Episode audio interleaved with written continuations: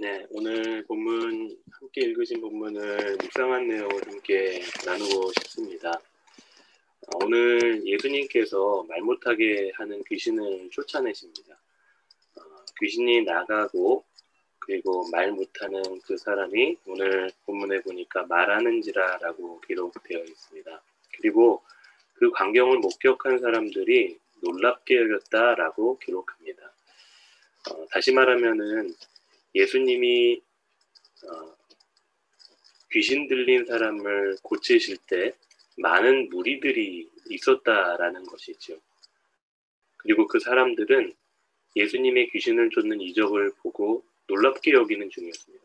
16절 말씀을 보니까 또 더러는 예수를 시험하여 하늘로부터 오는 표적을 구했다. 어, 그들이 이적을 요구했었던 이유, 하늘로부터 오는 표적을 구했었던 이유는 다름 아닌 이 비범한 사람이 자신들이 기다리던 메시아가 맞는가라는 것을 시험해 보는 것이었죠. 예, 이런 상황에서 가장 다급해하는 사람들이 있는데 바로 그 사람들이 당시의 모든 권력과 힘을 소유하던 기득권들, 기득권자들, 즉 어, 바리새인이었습니다.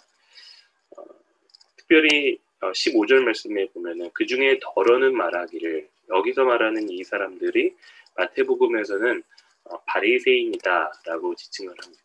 그 바리새인들이 말하기를 그가 귀신의 왕 바알세부를 힘입어 귀신을 쫓아낸다라고 말을 합니다. 그들은 예수님의 인기가 두려워서 어떻게든 그 자리에서 끌어내리려고 하는 겁니다. 그래서 그들이 사용한 방법이 흔히 정치인들이 많이 사용하는 방법인 네거티브 전략이었습니다. 아, 그리고 사람들에게 예수님의 행동이 귀신의 왕 바알세불에 의해 조정당한 거라고 귀신의 힘을 빌려서 귀신 들린 사람을 낫게 한 것이라고 어, 이야기하죠. 바리새인들은 귀신의 행위라는 논리를 사용해서 어떻게든 예수님이 보여주시고 계시는 이런 기적들, 이적들을 모두 부정하려고 했던 것입니다. 자신들의 종교적이고 정치적인 기득권을 보호하기 위해서였던 것입니다. 그러자 예수님은 그들을 뛰어넘는 논리로 답변하십니다. 17절에서 22절까지의 말씀에서 예수님께서 하시는 설명하신 논리가 두 가지로 설명이 되는데요. 첫 번째는 이겁니다. 한 나라가 있는데 그 안에서 내분이 일어나면 그 나라가 무너지는 것은 시간 문제라는 것이죠. 그런데 만약 예수님의 바알세불 즉 귀신의 힘으로 귀신의 왕의 힘으로 귀신을 쫓아낸 것이라면 이 말은 곧 귀신이 귀신을 대적한 일이 된다라는 것이죠.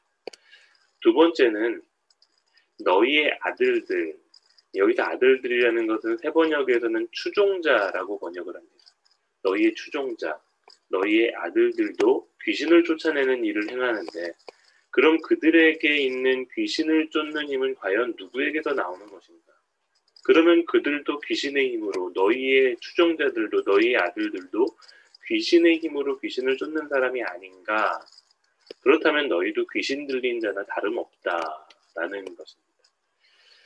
이 말을 들은 바리새인들은 아마 할 말은 잃었을 것 같아요. 수많은 사람들 앞에서 예수님의 인기를 끌어내리고 모욕하기 위해서 내세운 그들의 네거티브 전략이 도리어 자신들에게 네거티브하게 되돌아오는 셈인 것이죠. 그런데 예수님은 지금 그들처럼 네거티브하게 자신을 변호하고 계시는 것이 아닙니다. 예수님이 그들에게 원하시는 것은 그들이 수모를 당하고 사람들의 질타를 받는 것이 아니었습니다. 예수님이 그들에게 알게 하고 싶으셨던 것이 있는데 그것이 바로 하나님의 나라였습니다. 20절 말씀을 보니까 그러나 내가 만일 하나님의 손으로 힘입어 귀신을 쫓아낸다면 하나님의 나라가 이미 너희에게 임하였느니라. 이 말을 듣고 있는 바리새인이나 다른 무리들이나 지금 그들이 가지고 있는 확신은 50대 50입니다. 지금 예수님의 행위가 완벽한 귀신의 행위이거나 또는 완벽한 하나님이 하시는 일이라는 것입니다. 그래서 예수님 말씀하시는 거예요. 만약 너희가 내가 하고 있는 이 일이 귀신이 아닌 하나님의 힘으로 하는 것이라고 믿고 인정한다면 그것은 너희에게 하나님의 나라가 임했다라는 가장 확실한 증거다라는 것입니다. 예수님은 지금 온 무리뿐만이 아닌 바리새인들도 하나님의 나라로 지금 초대하고 계시는 것입니다. 그렇게 말씀하시고 나서 예수님은 하나님 나라의 초대에 임하기 위해 해야 하는 준비에 대해서 설명을 해주시는데요. 그게 20절, 21절, 22절 말씀에 있습니다. 강한 자가 무장을 하고 자기 집을 지킬 때에는 그 소유가 안전하되 더 강한 자가 와서 그를 굴복시킬 때에는 그가 믿던 무장을 빼앗고 그의 재물을 나눕니다. 어, 본문을 묵상을 하면서 이 22절의 단어를 유념해 보았습니다. 바로 어, 더 강한 자라는 단어예요. 더 강한 자가 나타나면 아무리 강한 자라고 할지라도 굴복당할 수밖에 없는 것은 당연한 것이죠. 그리고 예수님이 귀신에 대한 이야기를 연속해서 하시는데요. 24절에서 26절 말씀은 정리하면은 이것입니다. 어떤 사람이 귀신이 들렸는데 그 귀신이 그 사람에게서 나갑니다. 그리고 귀신이 나가서 쉴 곳을 찾는데 찾지 못하자 다시 내가 돌아온 나온 그 집으로 돌아가겠다라고 해서 다시 그곳으로 가죠. 그런데 그 사람에게 돌아가려고 했는데 돌아갈 수가 없는 것입니다. 그 이유는 그 집이 청소되고 수리되었기 때문입니다. 그래서 귀신이 한 행동이 무엇인가? 바로 자기보다 더 악한 일곱 귀신을 데리고 와서 결국에는 다시 그 사람에게로 들어갔습니다. 그리고 그 사람의 형편이 이전의 형편보다 더 심해졌다라는 것입니다. 저는 오늘 예수님의 이 이야기에서 또 한 가지의 단어가 눈에 들어왔습니다. 그것은 바로 26절에 더 악한 귀신이라는 것. 22절에 더 강한 자, 그리고 26절에 더 악한 귀신. 어, 한 주석가는 이 더 강한 자를 바로 그리스도께서 사탄을 정복하신 것을 표현하는 것이라고 설명을 합니다.